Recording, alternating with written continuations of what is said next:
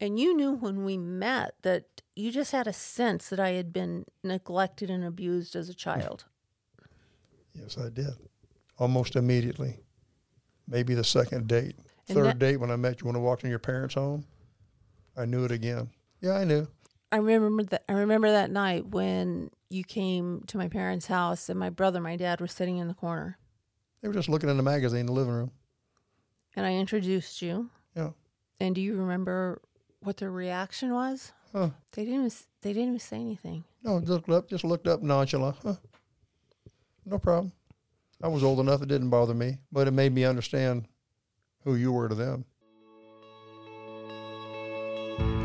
Welcome to Digging Through Dominoes, a podcast that looks at mental, physical, and emotional trauma through real and inspiring conversations. This is your safe haven that welcomes you in, but also isn't afraid to talk about what hurts the most. And now, here's your host, Teri Anderson. And today's guest is the proud owner of two Texas records. The first in the eighth grade for 175 licks at Ferguson Junior High. The second one was 1977 deadlift record in the state of Texas at that time for his weight class. He deadlifted 715 pounds. Last and not least, my husband of 34 years. Here's Jeff. So, how comfortable are you in um, doing this? Well, it's fine as long as you don't mind me making jokes every now and then because I'm, just that way. That's how my mind works. A I little know. pressure, I make a joke. I couldn't keep him off the off the keyboard. He's like pushing these buttons. Really? In the eighth grade. An amazing feat that has never been accomplished again. I would love the buttons.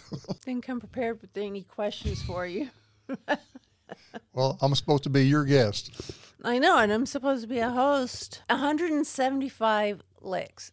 For the, for those of you that don't know what licks are, in Texas there is corporal punishment, or there was when we were in school, and the mm-hmm. principal would come in, or one of the coaches from one of the sports team, with a paddle with holes drilled in it.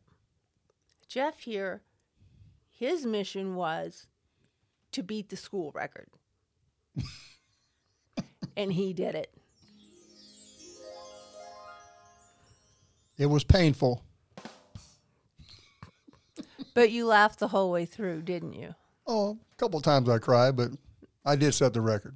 You're, you're, you're a little rebellious, a little competitive. Yes, I was. You don't want to bowl with him.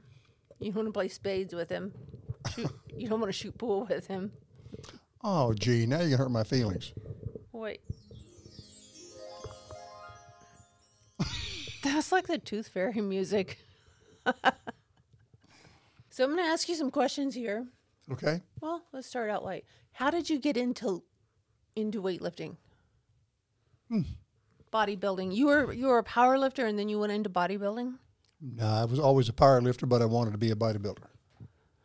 But how I got into it was, as a young person, I was so tall and skinny that uh, I uh, wasn't good at many sports. Uh, coaches wouldn't play me because I was too tall, too thin, and of course I took after my mother and father's habits. I drank a lot, smoked a lot, and at the age of 21 years old, I wanted to quit smoking, and I did. Here, can, Yeah. you, can you hold this like that in here? Yeah. You're there. No. And a couple of guys I worked with at General Motors were lifting weights. And uh, one of them was a uh, ex Golden Glove boxing champion in the 1960s in Arlington, Texas. And I started lifting weights just to get active again and had to be the most arduous, painful thing I ever did in my life to try to learn to lift weights. I it was so hard, it's so painful to work out, it gets sore every day. But within nine months, I gained 35 pounds of body weight. And within five years, I gained 100 pounds of body weight and only added three inches to my waist. And so I thought that was for me. And I enjoyed lifting weights and I wanted to be a, uh, a world record holder or bodybuilder or something, which didn't come to fruition. But But you're not. But you're not competitive at all. no, not really. no, I loved it, but that's how I got started. It was kind of a fluke, and it turned around to be truthful. Uh, probably one of the best things that ever happened to me. Straightened me out, gave me some sense of direction, gave me a discipline that I never had before. It gave me a focus to see a mission, work for it, accomplish it, get a goofy little small trophy, and be so proud that go back to the gym and start working out again. So you guys haven't seen the pictures of him when he was working out. He was huge. He only had one pair of pants that would fit him, that would go around his size. He had a King Neptune hairdo, this gnarly red beard. That was only for a while, but I did have one. So how long did you end up? When did you stop lifting competitively? Uh, 19, the end of 1977 was the last time I competed. But it remained uh, a constant in your in your life. Oh yeah, I did. Yeah, I quit working out at one time for six years. I just became obsessed with lifting weights. It was all about me, my diet, my food, my protein, my time, and I realized that it was being destructive, and so I just quit working out altogether. I lost 52 pounds of body weight, and I've always gone to the gym from time to time and worked out. And if I had the opportunity right now, I'd try to be a world record holder weightlifter right now. I mean, I loved it so much it just drove me crazy. But anyway, Well, it's done you good. I mean, at 87 years old, you look better than any 87 year old I know. thought I was 88. well, I'm old. 1940. What?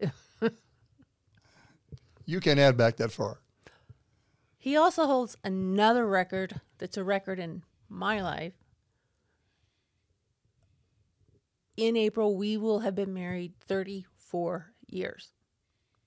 There was a break in there, but then it came back. Everyone knows that this channel is about mental health, my struggle with my abandonment, my childhood, the problems that I faced, and I want to get Jeff's take on that. So, did you have any idea what you were in for in the grocery store when you saw me? Well, the only the only thing I can say is no, but hell no. Let me say it again. Hell no. Well, matter of fact, hell no. Well, just to be fair, I didn't have any any clue what I was in for either. No, no, you had your hands full. We both came from pretty, um, I guess, in a way, typical child childhoods from that time. Kids were more to be seen and not heard. I was seen as weak to love and hug and kiss your kids, play with your kids.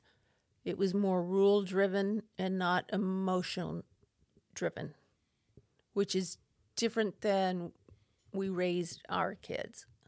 Who was the famous doctor that's that started that stuff? The one that ruined mm-hmm. Dr. Spock. Dr. Spock, yeah. yeah. That was his famous rule that need to leave children alone and don't hug them. Teaches them to grow up faster.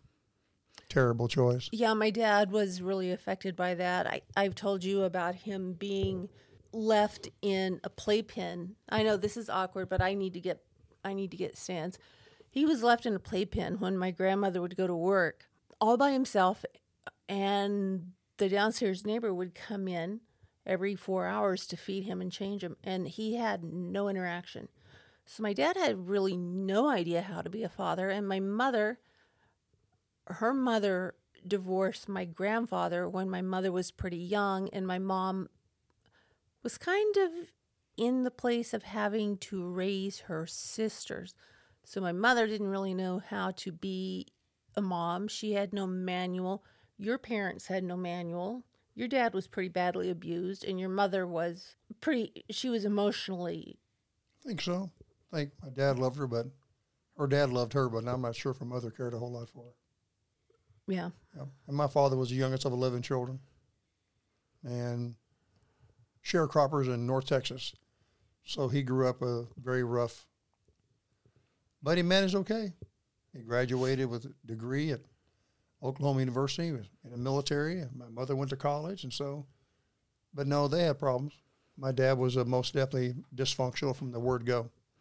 Well, every time you move around that, it makes noises on the recording.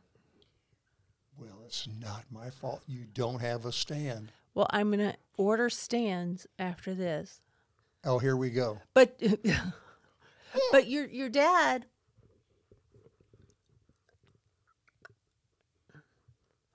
Ooh, I think I swallowed a fly. your dad had a massive heart attack. He was an alcoholic, an insomniac. He had a lot of physical problems. He was very abusive, and he was 46 or 47 when he died. Uh, 47. He might have been early 48. 47 ni- early he was born in what He was, 1920 bu- he was born in 22 and he died in 71. so what's your math say Uh, 49. i thought he was younger than that Yeah. that's pretty Well, young No, it would have, he'd been 48 because his birthday was in June, so he died at 48 years old. i think the something that's very telling about both your mom and your dad and the way you were raised is your mother never remarried did that affect that didn't affect you at all you were already out of the house by that time Oh, yeah, no, we're all gone, except my little brother, Buddy. Yeah, no, she didn't remarry. No, she didn't want the hassle. She hated being married to him, and he wasn't nice to her. And she tried to be in, in a, involved in one relationship after my father died. And that was such a puky situation. It was her boss at, at work in Oklahoma. That, that was it. She never dated again and never saw anybody again for 50 years. She didn't want anything to do with it. No, she didn't.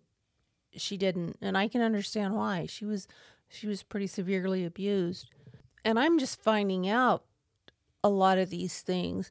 Now, I I lost it in 2008.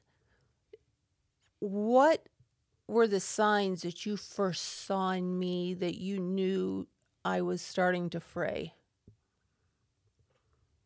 Is this going to be a live show?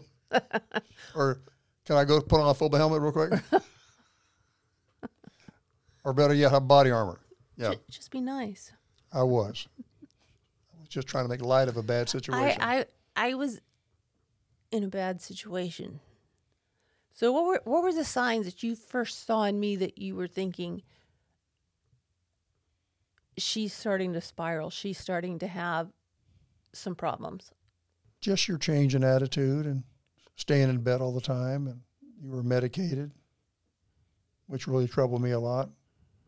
And I knew from the very beginning that you were wrongly diagnosed. I just knew you were a troubled girl, and we had too many kids, and we were trying to be obedient to the Lord, and it just was not a good fit for you. And you started getting deeper and deeper, and of course, that caused us separations and anxiety, and we pulled away from each other, and one thing leads to another, and before you know it, the string just breaks. Yeah. I it wasn't until the last few years that I really figured out what was going on. Although at the time I I didn't know what it was. I would leave the house, I would sit at Starbucks for hours and I would watch people and think, what are your secrets? What's going on? I think I remember one of the first real times, it was after my parents died, that I knew I was in some sort of serious trouble.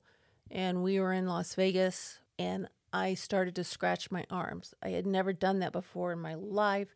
I had no idea why I was doing that, but I would scratch my arms. Do you remember that? I remember one time in Vegas was pretty bad, yeah, but I don't remember that. And then it went from that to other things, but I didn't know what was wrong. I knew something was wrong, but I didn't know what was wrong. And then there was the night that I ended up at the hospital. The next day, I was told I could get out if I went to see a therapist. Well, I had taken all the kids to therapist, and I didn't I didn't know of a therapist for myself. How did me going ending up in the hospital affect you? So now you're going to start asking personal questions. it affected me deeply. I didn't know what to do. You were out of control. When I called the ambulance and they came and got you, I had no idea they were going to do that to you. And when I came and saw you, you looked like a caged animal. And I just was overwhelmed. I was too. I can remember waking up and realizing where I was. Mm. I didn't realize at the time that there was no way to get out. I had to be checked out by person after person after person after person. And you you came up there in that afternoon and sat with me for quite some time. Well, I'm the one that talked to the doctor, and I convinced the doctor that you could come home. And I put my life on the line for the doctor so you could come home. Really? Yeah. I didn't. What'd you do? I don't remember that story.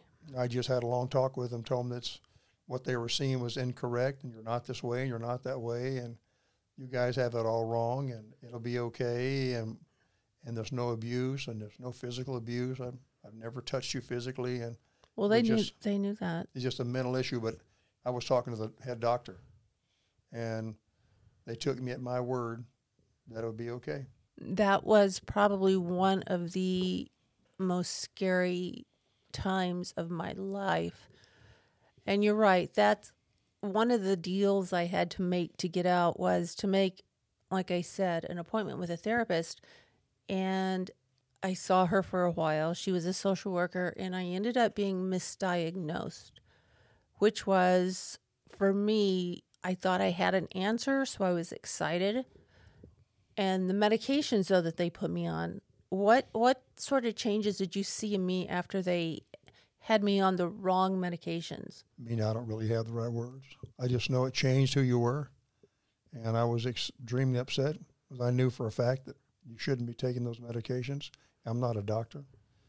I just had a gut feeling that what they were giving you and what you were doing was going to hurt you, and it did. It caused you all kinds of mental trouble, physical troubles, emotional troubles. I guess it's still ongoing. I mean, I don't, I don't have a clue. I just know that it changed you. It did. They put me I was misdiagnosed with bipolar disorder when in fact I have complex post traumatic stress disorder that began in childhood and it just kept coming from bad choices that I didn't realize why I was making them. And that's a completely different episode. But I just wanted to get your perspective on what you thought through, um, because when we first got married, it wasn't like that. No, no. Matter of fact, um, I guess for all the people that like sports, quite frankly, I thought I hit a grand slam homer. I thought I hit a grand slam homer when I met you. Is that more clear? Birds. No, it wasn't like that when I first met you. No, it, we did go through some tough times, and moving from Texas to the Northwest was difficult. But I think the root of my dysfunction didn't really come out or come full force until my parents died. I think so. Between your parents and a grandson, and a few more things with our children, there was just uh, A lot of trauma. A lot of trauma, a lot of snowball effect, and you just didn't seem to be able to uh, come up with a rational way to deal with it that would help you, and it ended up just being a catalyst for Disassociation. yeah, you just turned it off. I checked out. I couldn't I couldn't deal with it. I checked out. It was for me it was like being numb, being encapsulated. Is that how you saw it or did you just see me withdraw? What were the things that you saw? Probably some of those, I guess. I don't think I know how to say it really how I feel, or I can't put into words like you do. But you um, you pulled away. You um, you shunned me a lot because I know that you felt like it was my fault with uh, some of the children, and uh, quite frankly, I'm I'm not perfect. So we just uh, we added a lot in our life to try to do the right thing, and it just. Uh, came out to be more destructive than it was positive. Not all cases were, but some were. But I just saw you pull away. You got very distant. You got very uncaring, unloving, and you just um, you were searching for other things to make you smile. I think I was searching for distractions, and I think I. I remember when I was writing that blog, and I wrote a post one time that said something about I felt like a prisoner in the carefully crafted life that we had built. I felt like I was smothering, like I couldn't breathe. Probably a good way to put it. Did you see that? Oh yeah. I guess when you get dis- disassociated and you pull yourself back, assume that's kind of how you would feel. You're trapped. You're in a prison with no way to get out. And at that time, before I understood what was going on, I had no way of understanding what was happening with me. So I was just as confused as you were because I couldn't figure it out. I had always been the one, I think, to solve the problems with the kids in the family, to to fight the giants, to pull out all the stops, to do what I needed to do, and I couldn't do it anymore. And that's how you felt, yeah. I, I just I just couldn't do it. I remember one of the medications, one of the things that I loved most, I loved to write.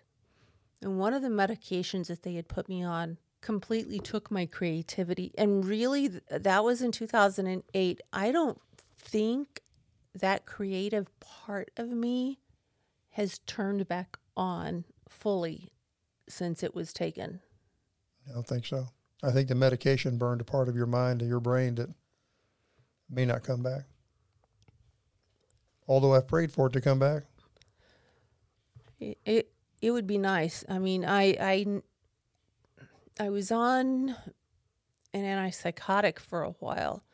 And being misdiagnosed and put on the wrong medication makes everything like a hundred times worse. Can only assume. Being left with permanent side effects for which I have to continually take medication now. How do you feel about that?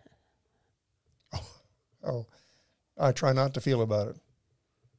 It it's devastating to me. It makes me angry. It uh, feels like because other people were trusted to do things for you that they they took part of you away and hurt part of you. And no matter how I tried to uh, help that, I couldn't. I couldn't help. Whether you didn't want my help or whether you thought I was not able to help, I just hated the fact that they were medicating you, and I watched you get worse and worse. And I would often try to encourage you, and that didn't go very far. To try to tell you, you want me to watch what you're doing. These are, you know, and it didn't go well. So I just learned to just be quiet. You took what you took. Yeah, I think with my independent streak, along with I knew something was wrong and I was searching for an answer. You know, even when I met my psychiatrist and my therapist now, it took them a while to take that bipolar label off of me and say, you're not dealing with that. You're dealing with this, and you should not be on these medications. I fought him because I was so desperate to feel normal again. But I didn't feel normal when I was taking them. I was numb. I was a zombie. I started drinking, which I've never done mm. because you know the background of my Yep. family the drinking and the smoking and the cancer and the alcoholism. I knew from a young age that's not anything I wanted. So I never did any of that. So I didn't numb that way, but I did numb with benzos, shopping. I was very impulsive. And you were very, at that time, you were very um, patient with me. I think you knew I was struggling for something. I didn't know what I was struggling for. So how did it, how, how did your view change when we realized I wasn't struggling with bipolar disorder, but rather with uh, complex post traumatic stress syndrome from childhood? I guess just being a, a layman construction guy, I really didn't see any difference between when you were diagnosed as one or the other. Well, I mean, did you your feelings? How did you feel about that? I mean, did Oh, I guess I guess I was kind of smug about it. yeah. I said to myself, I told you you weren't bipolar because you weren't bipolar. If No. you'd have been bipolar, I'd have known it when we first married and I'd have watched you. You didn't get bipolar until somebody said so and they started putting you on medications. The drugs made you bipolar. You weren't bipolar. or, or acting. I guess there are a lot of overlapping symptoms between bipolar mm. disorder, borderline personality disorder, and CPTSD. And you knew when we met that you just had a sense that I had been neglected and abused as a child. yes, I did. Almost immediately. Maybe the second date. And Third that- date when I met you when I walked in your parents' home, I knew it again. Yeah, I knew. I remember that. I remember that night when you came to my parents' house and my brother, and my dad, were sitting in the corner, They were just looking in the magazine in the living room. and I introduced you. Yeah. And do you remember what their reaction was? Huh. They didn't. Even, they didn't even say anything. No, just looked up, just looked up nonchalant. Huh. No problem. I was old enough; it didn't bother me, but it made me understand who you were to them. Yeah. You know, I struggled for quite some time with feeling guilty that I didn't miss my mother as much as I did my father. My mother and I had had a horrible relationship up until we moved to the Northwest, and then we had a pretty good relationship. And I really didn't have a relationship with my dad until my mother died. Mm-hmm. Makes perfect sense. I really need to get microphone stands for these. You saw things back then with me being more like, I guess, the scapegoat child, the black sheep of the family child, and the way my parents felt about me, or at least treated me, that I didn't realize, or maybe I didn't want to realize until literally the last few months. My therapist would say, well, what about your childhood? I wouldn't go there with him. How did you feel when I told you finally I had talked to him and about my mother? How did I feel? Yeah, did it were you like finally maybe she'll get some help, maybe she'll be able to see? Just grateful you're able to open up. I mean, the difference between you and I was, I was mistreated like you, and things weren't right, but I was just able to let it go, and you weren't able to let it go. hmm just two different people, not the same circumstance, but a lot of the same effects. And I was able to just go, that was them and it's not me. And I just moved on, and you were not able to move on. You were tormented by it. I talked to one of my aunts a few days ago, maybe a couple of weeks ago, and I told her, you know, she was very candid with me and was crying about the fact of how she felt when she saw me so mistreated and that she couldn't help. That was really validating for me that someone else saw what was going on and I wasn't just making it up. Did did you happen to see a difference? I remember when my mother died and when my dad died. Did you notice a difference in my actions or how I was with the two deaths that were so, so close together?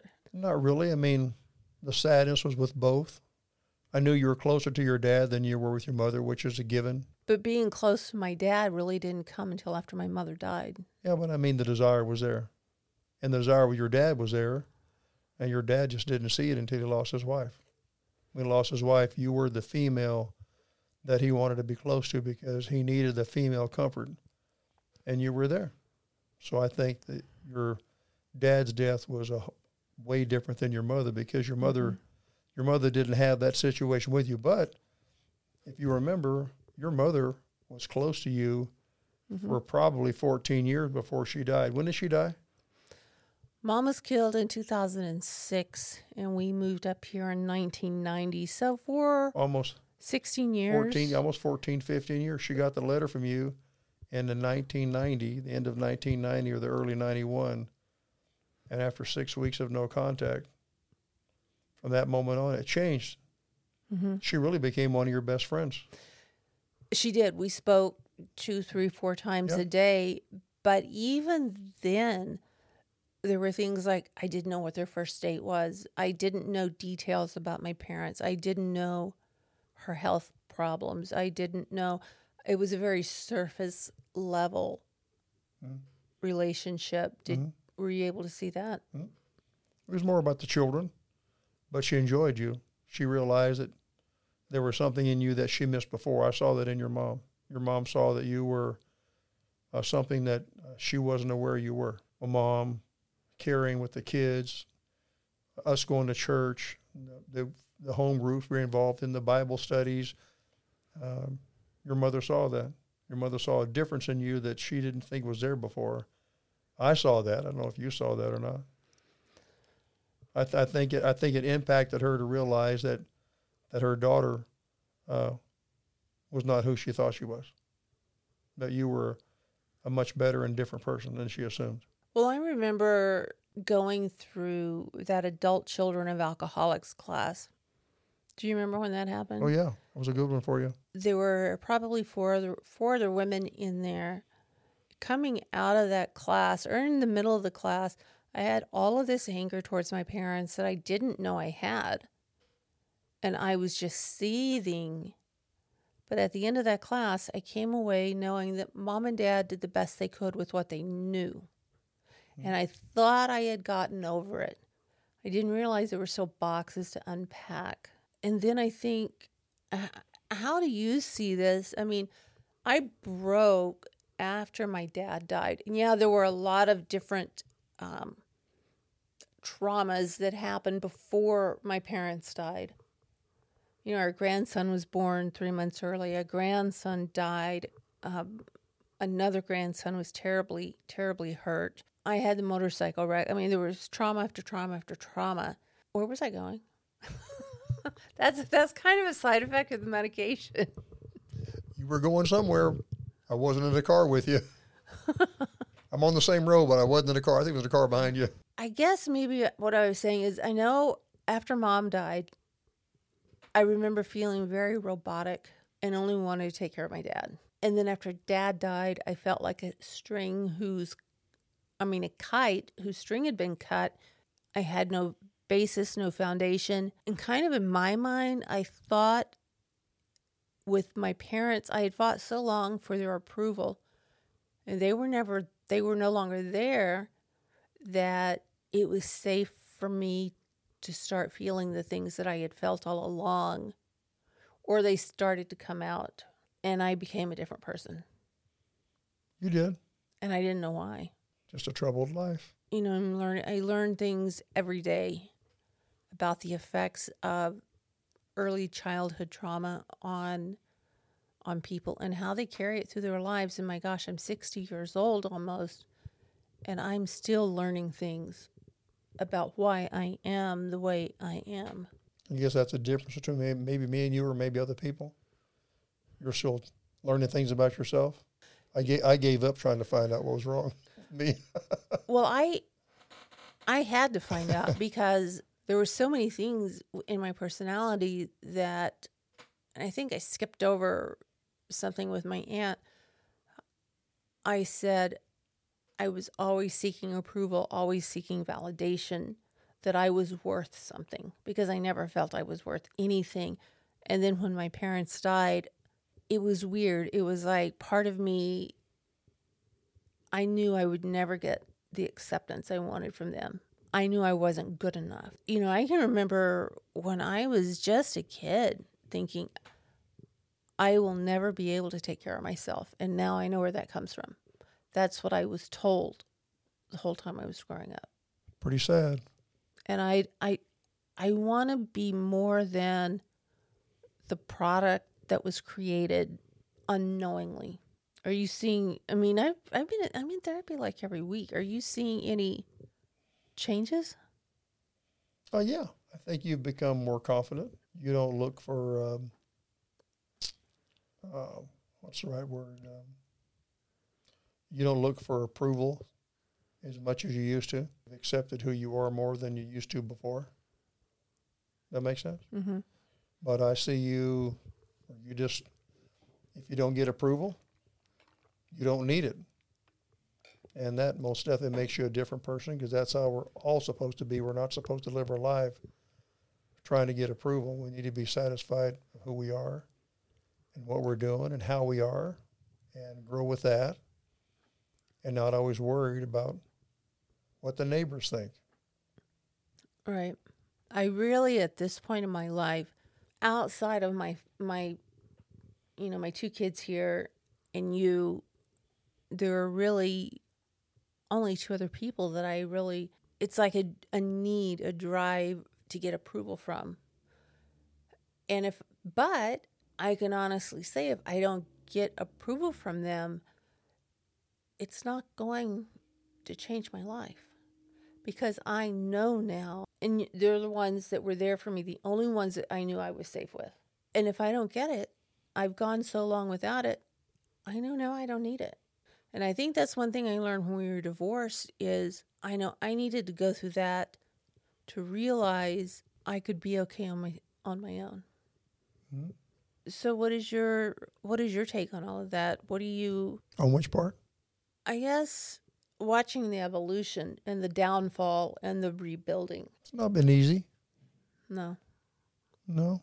And I don't know if where you're headed or how you're headed. I just know that I pray for you to have hope every day and I pray for you to find the answer and see what it is you need and I just trust one day God's going to give it to you. That you can see exactly what it is. I just know that life has been more brutal to you than some that I know. Mm-hmm. You've taken the brutality more personal, or should I say, you, the effects of it are seen in you more than others. Maybe others are just as tormented. They just don't show it in the same way you've shown it. But I see you're trying hard. and I see you you have a goal. You're trying to do something with your future, and and uh, you just have to pursue it and, and be content with what you have. But I see you changing. That's good. I know I can't change in every way. I mean, I, I, I realize deficits that I'm left with, and that's okay. I realize things that have left my life, and that's okay. I realize if I don't have the answer, that's okay. And I think, have you noticed, especially since we've been married again, the walls that I've put up because of all of the problems all of the hurt, all of the pain within me, I know that's made a big impact on us. Oh yeah, the walls are the walls are tall and they're very thick, and at times I don't think they're in, impenetrable. I just penetrable. Did not say that. Penetrable. Impenetrable would be you can't get through it. That's what I said. I said penetrable. Oh, okay. Testing, testing. testing. No, I, I think you're right. I think the walls that I've built around myself unknowingly and some knowingly were for my own survival. And it's going to have to be. I know people now, I, I would trust people at a drop of a hat before, but now I don't trust anyone. And if some of the past was to come up and say, hey, let's have a relationship again, I would be, I don't think that's very wise. That has to go very slowly. That's probably a smart move. A lot of your relationships hurt you. Oh yeah. Yeah. And a lot of your walls you put up, you put them up yourself. Oh, I did. I had to.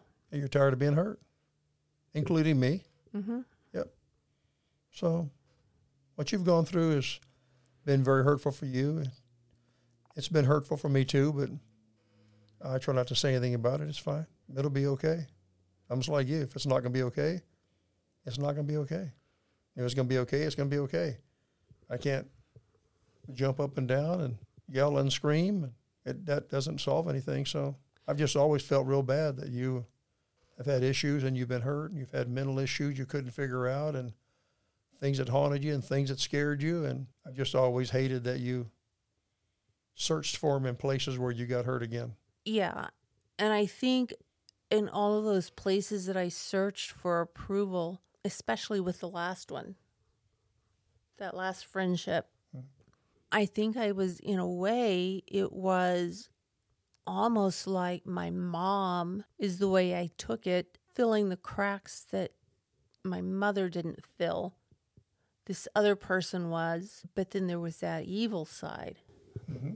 So, yeah, that was devastating for all of us. But in the end, it made me realize why I allowed things, why I sought things out, why I continued with things, even though in my gut I was I was feeling something's not right. Life's a journey. What's that? Life is a journey. It's a hard one, but it's one. It's like a puzzle, and I want to figure it out. I want to figure out not what's wrong with me, but how I can be the best me that I can be. Yeah. We're all supposed to be that way. But you wouldn't be who you are if you didn't go through the problems. No, Well, you can't take one problem out of your life, good, bad, or indifferent. If you took one out, you wouldn't be who you are today. no. So no matter how bad they are, you're still alive. Mhm. You still believe in God. And you still have hope. And a lot of people don't even have that.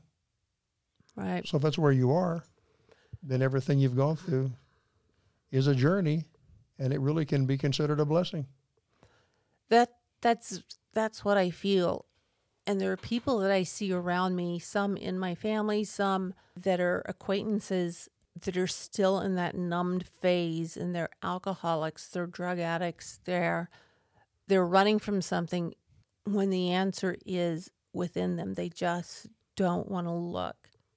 And I think that's something about me that I've always had is kind of this tenacity. It's not going to get me. And I didn't have that for a while. During all that time, I I was struggling to breathe. Every mm. day was a struggle to get up. I don't feel that now. I feel you don't like me. Okay. That's fine. It doesn't it's your opinion of me doesn't really define who I am. I know who I am. It's exactly what you're supposed to be. Without going through hardships, you don't get that. So that's why I think hardships are at times beneficial. And they do cause a lot of trouble. They cause a lot of pain. They do. They do. And I started looking at them. I think I told you I started looking at them more as, yeah, there's a big storm. And I'm not seeing this silver lining because if I just look at the silver lining, I'm not learning what caused the storm, what my part in the storm was, why I allowed the storm to happen. At least you put that in the correct way, which stands for every human being alive. It's you that's in the storm. It's you that's the problem. If all of us realize that each one of us is the problem, and if we worked on ourselves to not be a problem, then everybody around us gets benefit from that. Because we are all a problem. Mm-hmm. Hmm. I think I feel feel more free than I ever have in that I have the confidence to say, "Hey, I'm going to take a 5-day road trip and video and vlog and put this together. Hey, I'm going to try and start making a living. I'm going to do a podcast. I'm going to take action whereas before I really felt like I couldn't take action. I I wasn't worth making money. I wasn't worth putting the effort effort forth. Yeah, I'm sorry you felt that way. Because I always thought you were worth it. Well, I'm not talking about just you. I'm I'm talking about that inner child part Oh, I know. where I mean when your mother tells you she's going to put you in the alley where the trash cans are uh, for the garbage man to take you away and i remember you know crying and crying and crying and and she says they won't bring you back they don't speak english that real i think i was probably 3 or 4 years old and that went on a lot and you know when you're that age you're forming your your whole identity mm-hmm. it's the foundation like with you pouring concrete building the framing on a house if you don't get that foundation right that house is not going to be right Yep, hundred percent. That's the point. Yep. No, you were a broken foundation. Yeah, well, thank you for for talking to me and being here. The very first guest on this new podcast. Testing, testing. Did you hear that? That reminds me of my dad. My dad always used to testing one, two, three, testing one, two, three. Well, you're welcome. Yeah, thank you. Because, and I'm, it, I'm glad to hear that you see differences. You can see the strides that I'm making. Do I make them all all the time? No, but I'm trying. You are. You are. I just hope it gets better and that you feel better about yourself and you accomplish whatever it is you feel like you need to accomplish. Well, thank you. You're welcome. It's nice to have someone believe in you, and um, I think everyone needs somebody to believe in them. Yes, they do. But always remember if nobody believes in you, there is always one that does. Mm-hmm. well, with that, I am hungry. It stopped snowing. Are you hungry? Sure. So that's going to be it for this episode of Digging Through Dominoes. Thank you for joining us. Please leave a review, a like, share with your friends. Join us on this journey because my journey can be your journey. And with that, we will say Peace out. peace. Thank you for listening to Digging Through Dominoes. Make sure you subscribe so you don't miss any future episodes. In the meantime, connect with Teri on Facebook and Instagram at Digging Through Dominoes, on Twitter at Digging Dominoes, and online at diggingthroughdominoes.com. Until next time, thank you for listening.